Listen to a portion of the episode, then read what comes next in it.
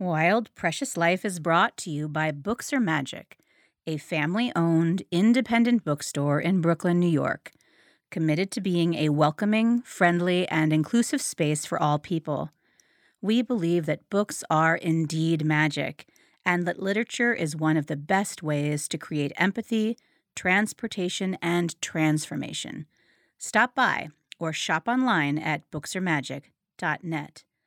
And we're brought to you by Mac's Backs, a proud Cleveland indie bookstore with three floors for browsing, great online service, and chocolate milkshakes right next door.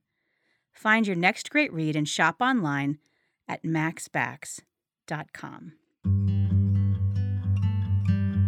Do any of you guys have that fantasy? Maybe you're on vacation at the beach or in the mountains, and you think to yourself, what if I stayed? Or maybe you're daydreaming about Tokyo or Paris or Rio de Janeiro. You're on this vacation in your mind and wondering, what if I actually lived there? In one of my escape regular life daydreams, I live in an apartment in Tuscany. I picture myself riding a blue bicycle along the riverbank and buying fresh flowers and bread. I imagine starting my writing day with a steaming mug of strong coffee as I overlook the rooftops of Florence. But then reality starts to trickle in. Where are my kids in this scenario? And my dog? What am I doing for money? And is there room in that apartment for my daughter's entire snow globe collection? And and and eventually the mundane details completely dissolve my fantasy. However, the characters in Jean Kwok's books actually make that leap. For some, they emigrate to America out of necessity, fleeing an abusive marriage or a tyrannical government. For all, they leave one country for another, in search of a better life for themselves or their children. But rarely do they find it completely. Instead, there are barriers, some of the same ones we all face where to work, what to eat, how to afford rent, but these problems are magnified tenfold by divisions of culture, gender, and language. We may love to romanticize the idea of living in a foreign land, but few, if any of us, understand the poverty, discrimination, and utter exhaustion that immigrants experience in our own country, unless they are lucky enough to have a major support network. Jean Kwok, however, understands this really well. Jean immigrated from Hong Kong to Brooklyn when she was five and worked in a Chinatown clothing factory for much of her childhood while living in an unheated, roach infested apartment. Later, in between an undergraduate degree at Harvard and an MFA in fiction at Columbia, Jean worked for three years as a professional ballroom dancer. Jean Kwok is the award winning New York Times and international best selling author of Searching for Sylvie Lee, Girl in Translation, and Mambo in Chinatown. Her work has been published in 20 countries and taught in universities, colleges, and high schools around the world. Her newest book is The Leftover Woman, and it's out now. Jean is trilingual, fluent in Dutch, Chinese, and English. She divides her time between the Netherlands and New York City. Jean Kwok, welcome to Wild Precious Life. I'm so happy to be here, Anne Marie. So you won't remember me. Um, I met you at AWP, this writing conference for folks who've never been. It was back when the world was just tiptoeing open. You were on this fantastic panel with Angie Kim, the author of Miracle Creek, and Rebecca Makkai, who's wrote several books. She's she's been here as well, and you were talking about point of view and like how you get into the heads of your characters and finding your way in and out of how to tell a story from multiple points of view. So when I heard you were coming out with The Leftover Woman, your newest book, I knew we had to talk to you. So thank you for making time. Of course, and I'm glad that we have a little reunion after our moment at AWP. Absolutely. So I know you as the author of four books and even an Agatha Christie, Miss Marple that I've read. So I, I know um, that you've written about the immigrant experience, race, and culture in America, um, parents sacrificing for their children. But some of our guests might not have had the pleasure of knowing you. So, Jean Kwok, would you tell us some of your story? So, I am a first generation immigrant and I was born in Hong Kong. Uh, we moved to the US when I was five years old and we were incredibly poor. So incredibly working class poor. And um, I worked in a Chinatown clothing factory from the time I was five years old with my parents and my brothers in New York City. We lived in an apartment that was so run down uh, that it was literally falling apart around us and was unheated. Like it didn't have a working heating system. Um, so it was incredibly cold. In the winters, uh, I did very badly at school because I didn't speak any English uh, for a while. But then I learned English. I started doing better. And well, to make a long story short, I wound up going to Harvard. Um, I went in as a physics major because I was like, I'm going to get out of that factory. I'm going to get a real job. Um, that was kind of my only goal, even though I loved books and had read like every book in my public library in the children's section. But um, after getting to uh, college, I just kind of realized that nobody was going to make me go back to the factory and that I could do what I really loved to do, which was to become a writer. Um, so that started my writing journey. And now here we are, indeed, four books later. My first book was Girl in Translation, which was very much based on my oh, well, they're all pretty based on my own life. But Girl in Translation is about a smart girl who lives in an apartment just like mine and works in a factory just like mine um, and grows up and has to you know choose between two boys i mean she's got a double life because she's going to this exclusive private school during the day and um, is a factory worker by night falls in love with a boy from each um, environment and in the end has to choose not only who she wants to be with but who she wants to be. Second book is mambo in chinatown. Third book is searching for sylvie lee which was a read with jenna pick. And now we have the leftover women which is coming out in october on october 10th so you've written these novels about being an immigrant child working in a factory and and uh, being a ballroom dance instructor and I mean, and God forbid about searching for a missing sibling.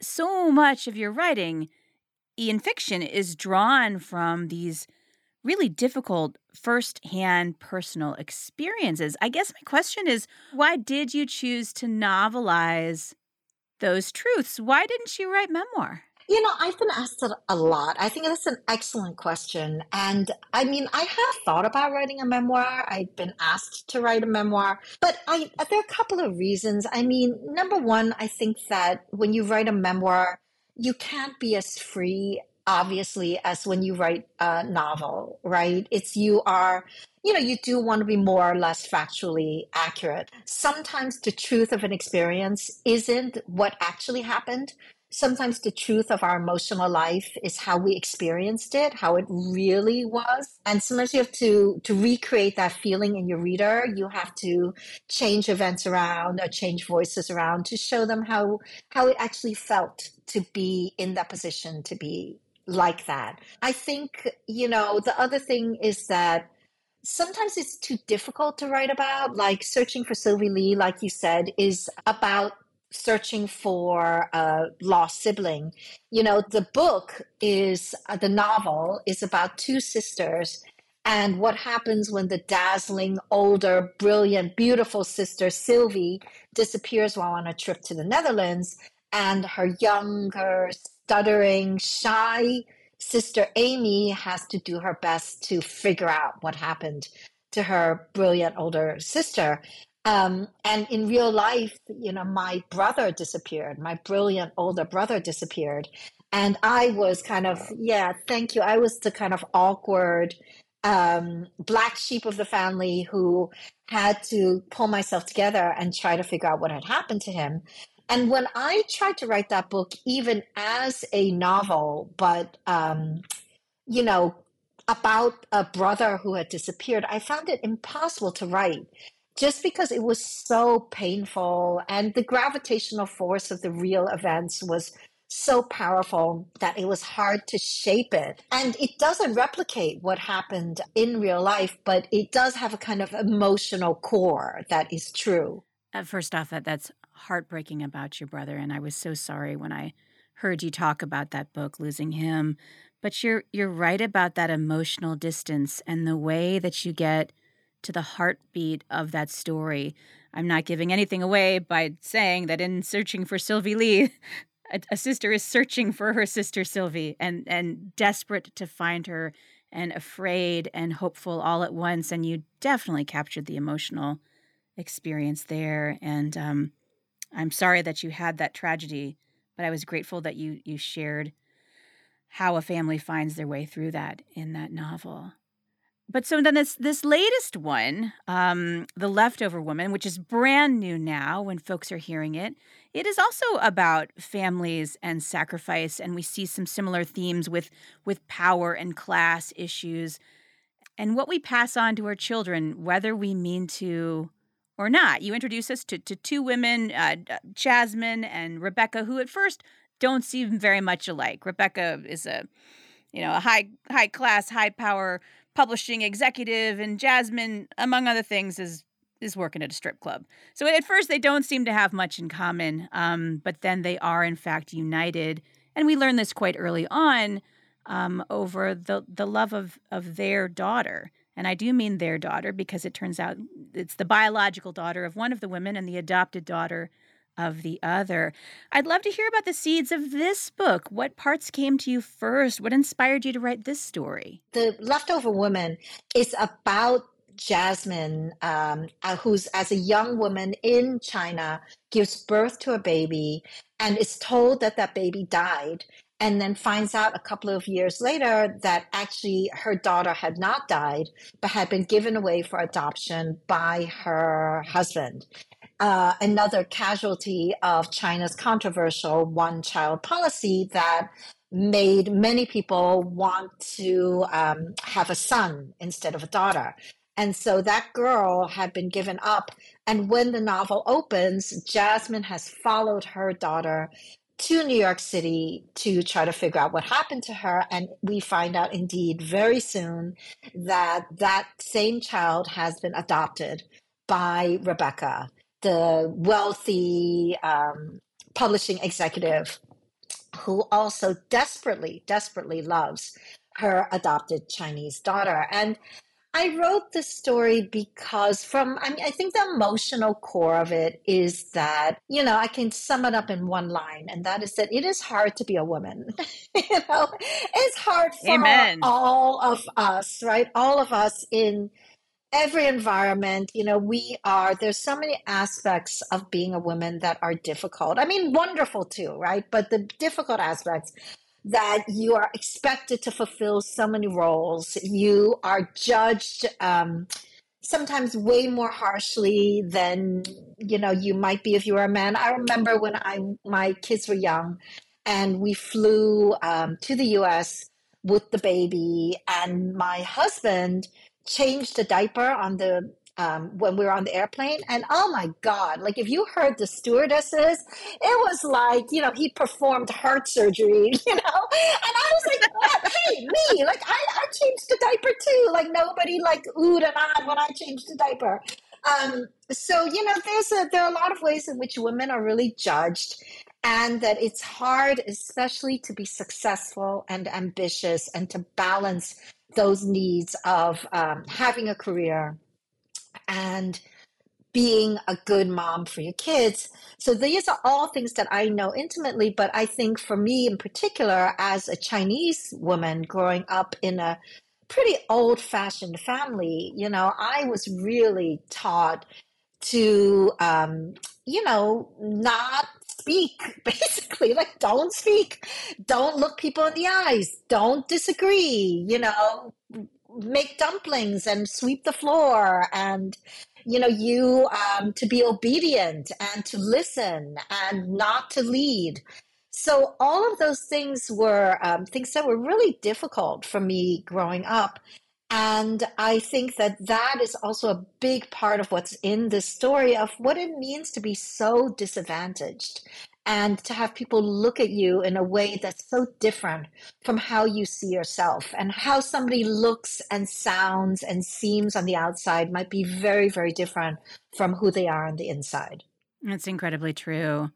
Um, back to your husband in the diaper for one moment. I um I had a baby when I was in graduate school. My husband and I were both in graduate school and you know how it is you're just you hold this and I'll go to class I'll hold that you just and we were both scheduled at the same time for one class and so I remember when I brought the baby to class it was just like you know you come back when you can take this work seriously when my husband brought the baby to class the baby sat on the professor's shoulder. They passed the baby around. He got these pats on the back and, like, what a great role model you are. Look at you doing it all. And I just wanted to punch him.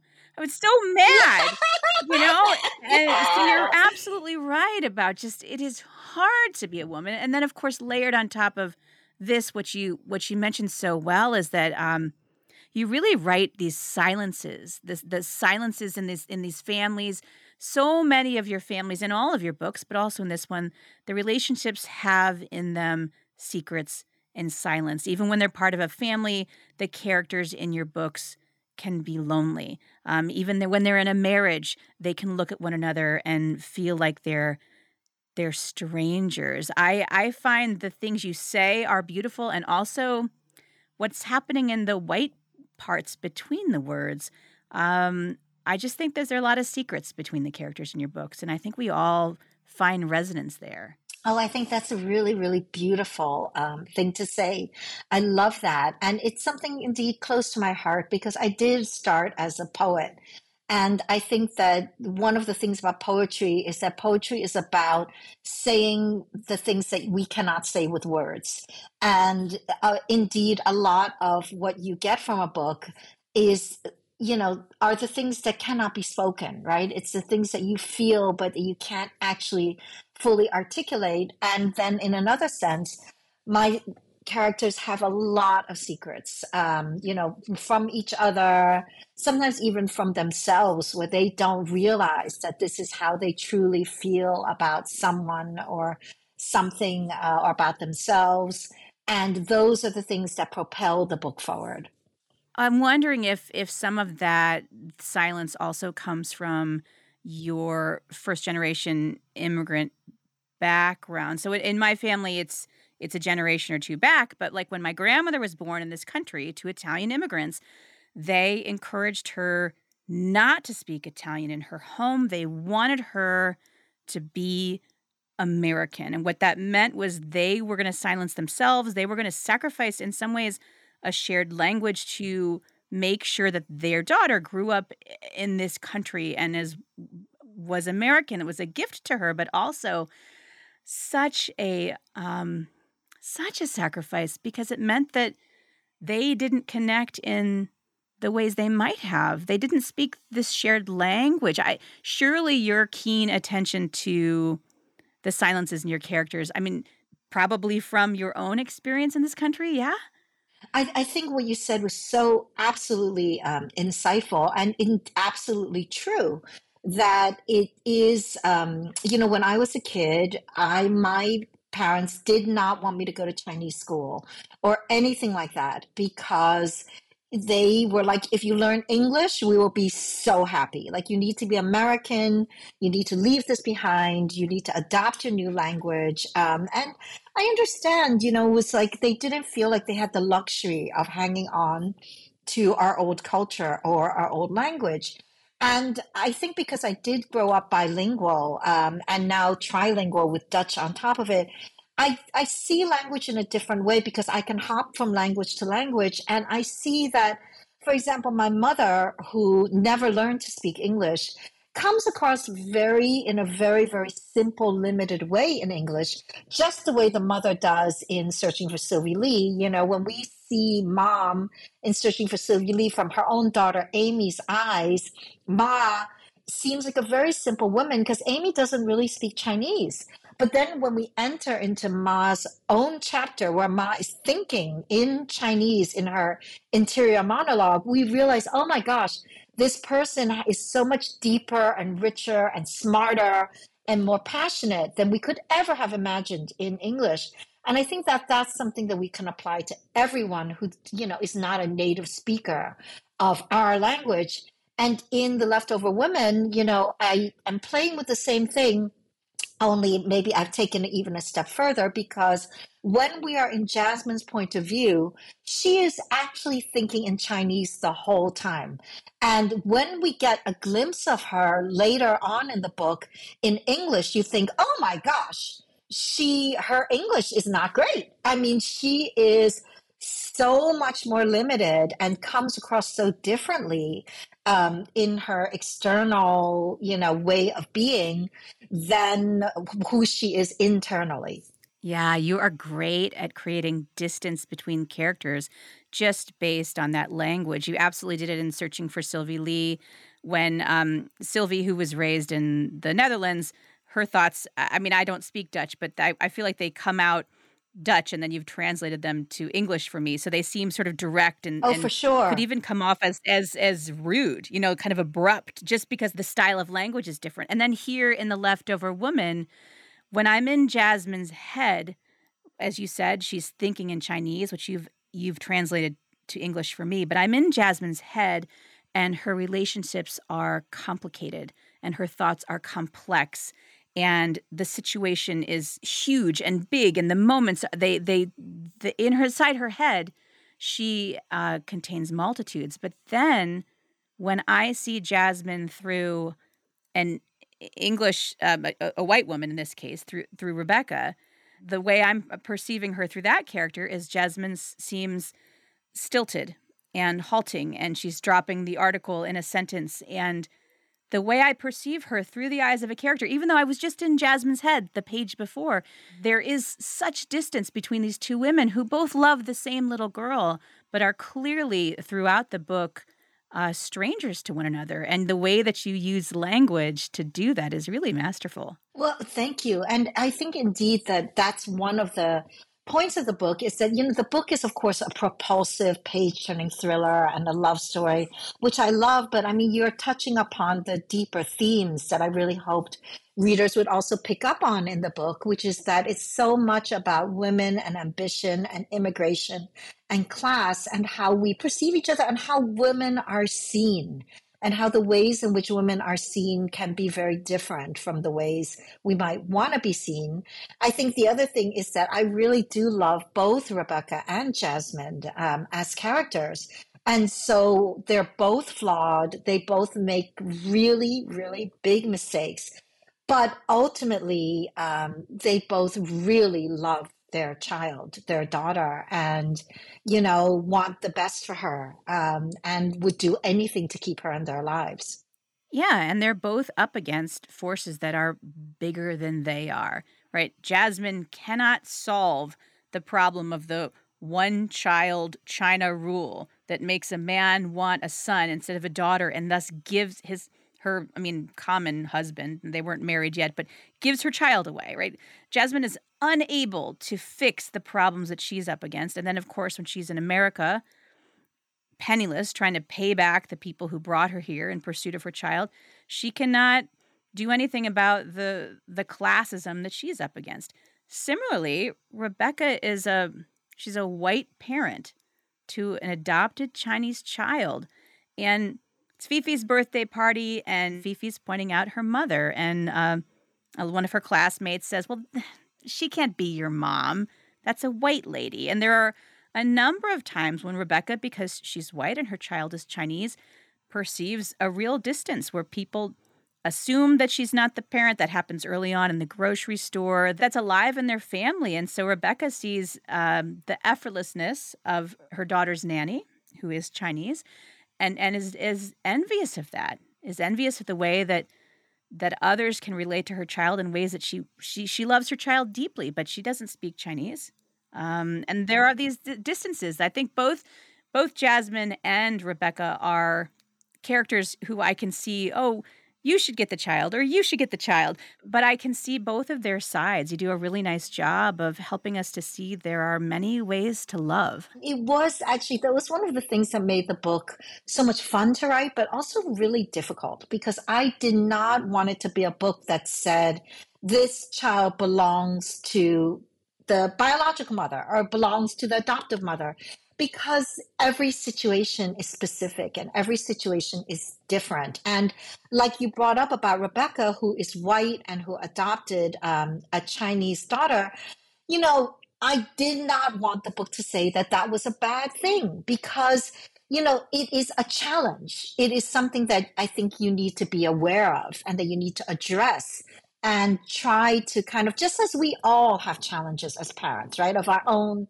biological or non-biological children we are all trying to fulfill their needs and we're all trying to prepare them for the world and to make them happy with themselves and with their identity and who they are as best we can and that you know you have to know there are extra challenges in an interracial adoption that can be met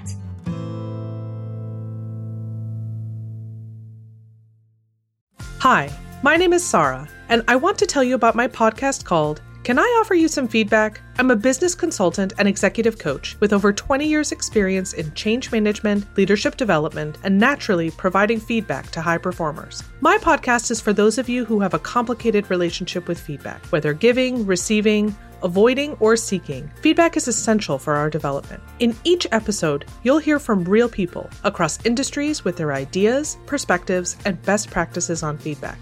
I'll also be sharing business bites with you simple explanations of organizational tools, management techniques, and leadership philosophies that will help you and your businesses thrive. You can listen to Can I Offer You Some Feedback on your favorite podcast app or learn more at evergreenpodcasts.com.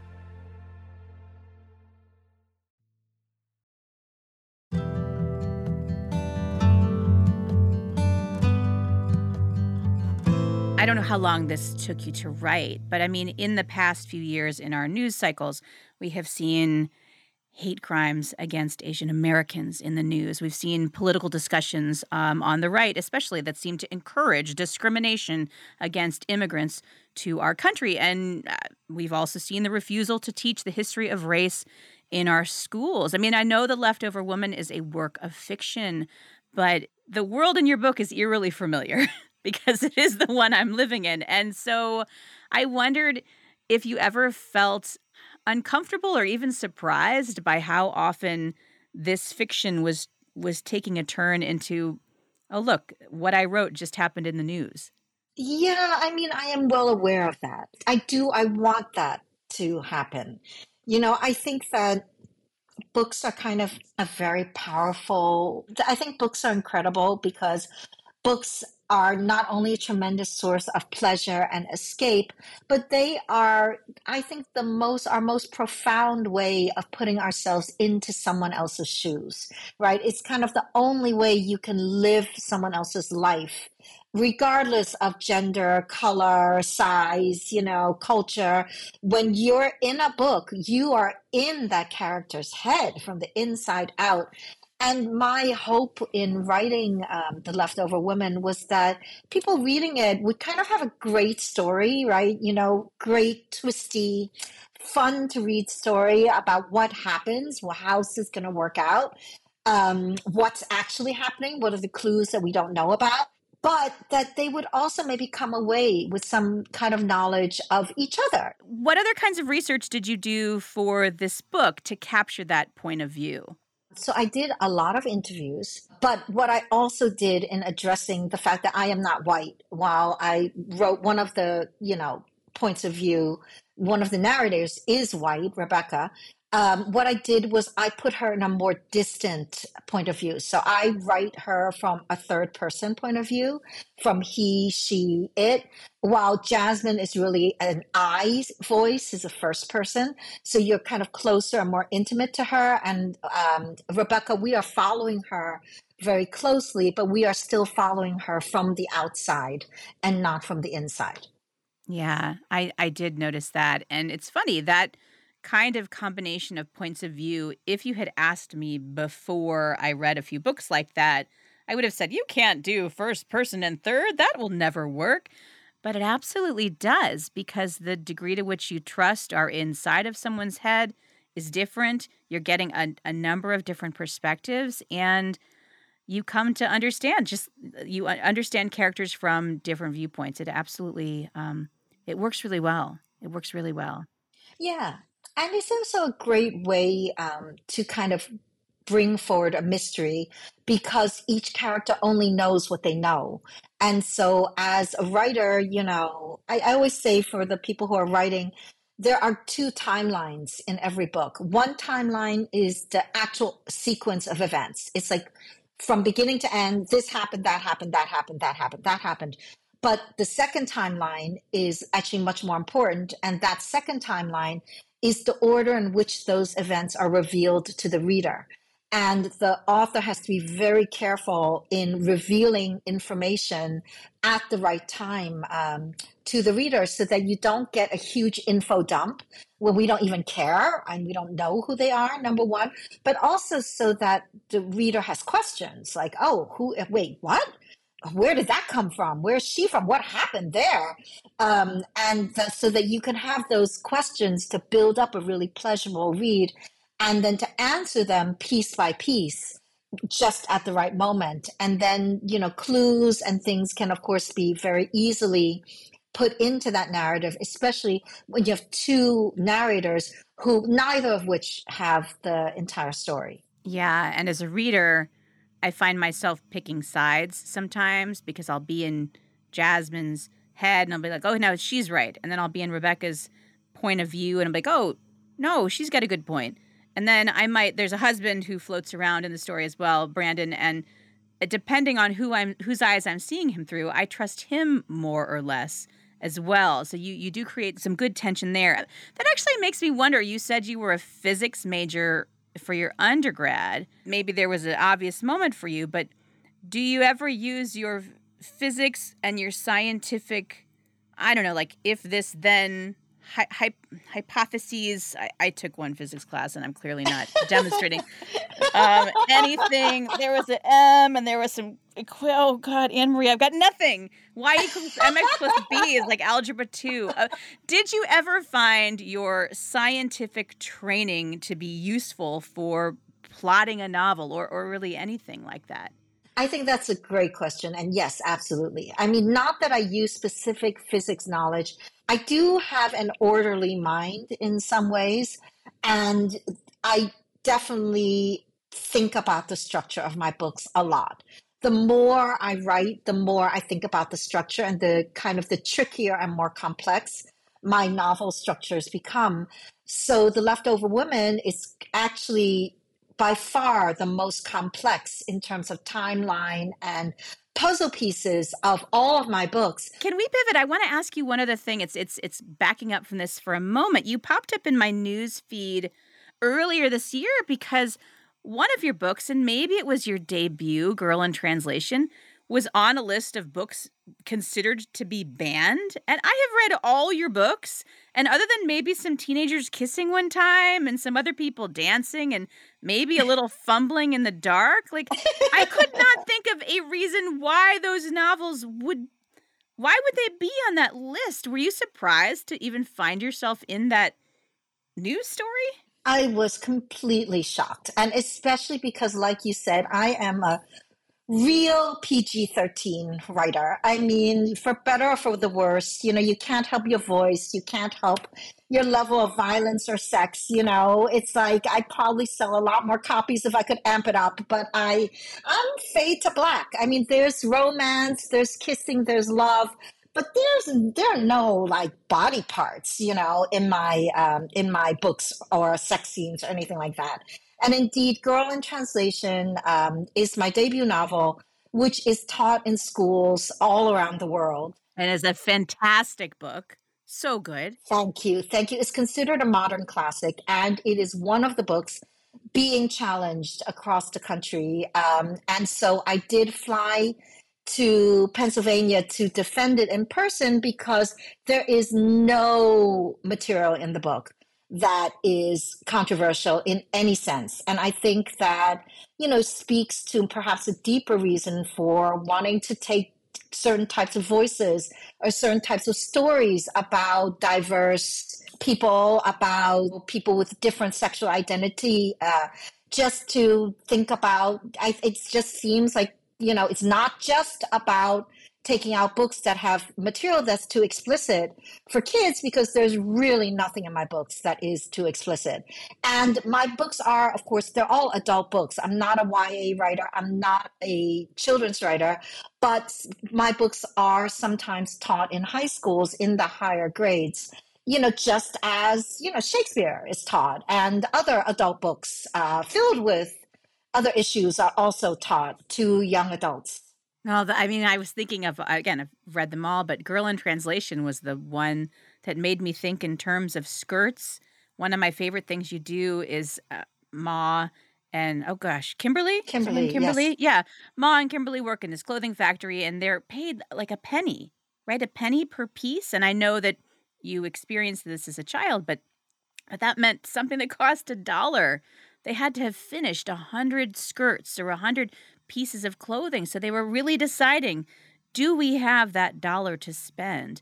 And that book really made me think so much about the transactional nature of what things are worth and what work is valued and what what work is I, I think that would be a tremendous book to teach young children to think about uh, walking in other people's shoes and not realizing the degree to which Uh, what it means to have an apartment with no heat. I I didn't have your same apartment, but I absolutely had the apartment with the roaches, the mice, and the no heat where we opened the oven to ha- No. absolutely had that for our first apartment. And I didn't live in Brooklyn. I lived I lived in South Carolina, and that is the only thing that saved us. But we had I we we left the, the oven open to stay warm. So when you were talking about that, I remember what that felt like, and to have it happen in Brooklyn. Oh my gosh, you guys must have been freezing. So I don't understand why anyone would ever ban such a book with so much universal truth about a culture that that many people maybe have not even thought about before. Well, Annmarie, I love hearing that because it's you know it's one of the things in my life that I know no matter where I go to give the talk, you know, to give a talk, even very exclusive, um, expensive places, someone will come up to me and whisper, you know, actually that was my story too, but please don't tell anyone. And that, you know, you experienced it, you know, it's just, it's just so true. You know, it's the kind of life that so many people have experienced, but don't talk about, you know, because it seems like, well, other people couldn't relate or they'll think I'm strange or whatever. Um, but yet, really, you know, there's no like, no one has an easy life. I think that's what I'm trying to say. No matter our race, our gender, our, you know, life is just not easy, but it's a part of the work of authors and of books to kind of elucidate the specific ways in which they might be challenging and to maybe smooth the way by understanding each other a little bit better. Sure, and fostering that empathy. You have me empathizing for a wealthy woman in New York City who is ostensibly very successful, but you have me empathizing for the struggle beneath the surface that I hadn't seen. You have me empathizing with a bartender uh, at a nightclub who's making drinks wrong and not doing a good job. But you even have me empathizing with the the woman who owns that club, who is in some ways selling women to men. But uh, one of the things you do so well is make me as a reader step back and then step close and then step back again and really walk in the shoes of in this case many of these women in the book who are out there struggling doing their best day to day which is ultimately what any woman who's going to pick up this book um, is also doing. And i'm real grateful just to know that you're out there jean kwok Annmarie, I'm so grateful that there are readers like you out there because, you know, as writers, sometimes we're sitting there, we get really depressed, let me tell you. We're like a depressed bunch, writers. You sit there and you're like, oh my God, I'm so bad. This is so bad. The book is so bad. My characters are so bad. Nobody's going to want to read this. If they read it, they're going to hate it. And um, it's so special to be able to talk to someone who has read it and actually picked up from it the things that you hoped people would pick up and that's a, a beautiful feeling that somebody has seen has seen themselves in the book has seen the things that you were trying to say in the book then you feel so connected and like you did something that was worthwhile No, you absolutely did. I'm so grateful for it. We always close with a little lightning round. It has nothing to do with the books, kind of, and it's just some yes or no, this or that questions.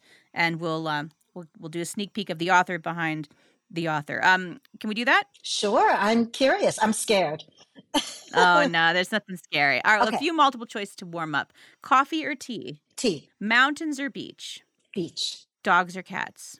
cats, but I do love dogs too. Venice or Amsterdam? Venice, Foxtrot or Mambo? mambo, Stroop, waffle, or pot roast? pot roast, What are you worse at, cooking or cleaning? Cooking. This really can be. I, I have the gift. I have the gift of being able to make something charred and black on the outside and completely raw on the inside. That's hard to do, my friend. I'm thinking of the grandmother in Sylvie Lee who's like, How could you burn it? It was just rice and water. yep. Yep. Oh, okay. What would you rather drink? Would you rather drink a zombie, which is what Jasmine makes in The Leftover Woman, or caterpillar soup, which is what Charlie is made to drink in Mambo in Chinatown? I drink the zombie because I have had caterpillar soup. I was fed all of that type of medicine um, that's in Mambo in Chinatown. And let me tell you, it was not fun. So, yes, Oh, are you an early bird or a night owl? night owl. Are you a risk taker or the person who always knows where the band aids are? Both. Yeah, you kind of need to be both, right? This is a fill in the blank. It's if I wasn't working as a writer, I would be a Professional ballroom dancer. yeah. Oh my gosh, that is one of my favorite parts. A Mambo in Chinatown for folks who hasn't haven't read it is what two books ago for you, Mm-hmm. Yeah. and I loved learning to dance with the character in your book. And you did actually. You worked as a ballroom dancer instructor, yes? I did. I worked as a professional ballroom dancer in between my degrees at Harvard and Columbia. And indeed, Mambo in Chinatown is about a young woman who is a dishwasher in a restaurant in Chinatown. Um, who winds up becoming a professional ballroom dancer, and her little sister gets sick. And in order to uh, save her little sister, she has to win a dance competition with her hot partner. Exactly. It's like part it's part dirty dancing and part there's a little element of some footloose in there. It was just it was I love that book. Okay, last two. What's your favorite ice cream? Butter pecan. And last one, if we were to take a picture of you really happy and doing something you love, what would we see? I'd be dancing. Wonderful. I actually found it was probably a promotional video from when you guys did that, but I found a video of you dancing on YouTube. I, I'll link to it because it made me so happy that it's out there. Thank you so much for an incredible interview, Annmarie. Well, thank you, Jean. In your first novel, one of the characters gets this advice, quote, "You may need to change your dreams." And I believe it was meant there as like an admonition or a caution, but I'm viewing it today as a kind of blessing. Thank you, Jean Kwok, for changing your dreams. Thank you for moving from physics to writing because we are all the better for it. Thank you so much for having me, Annmarie. Folks, Jean Kwok's latest novel is The Leftover Woman. It is available now wherever books are sold. I urge you to read it and then go back and read her others. They are all fantastic. We're wishing you love and light wherever the day takes you. Be good to yourself, be good to one another, and we'll see you again soon on this wild and precious journey. Wild Precious Life is a production of Evergreen Podcasts. Special thanks to executive producers Gerardo Orlando and Michael DeAloia, producer Sarah Wilgrube, and audio engineer Ian Douglas. Be sure to subscribe and follow us on Apple Podcasts or wherever you get your podcasts.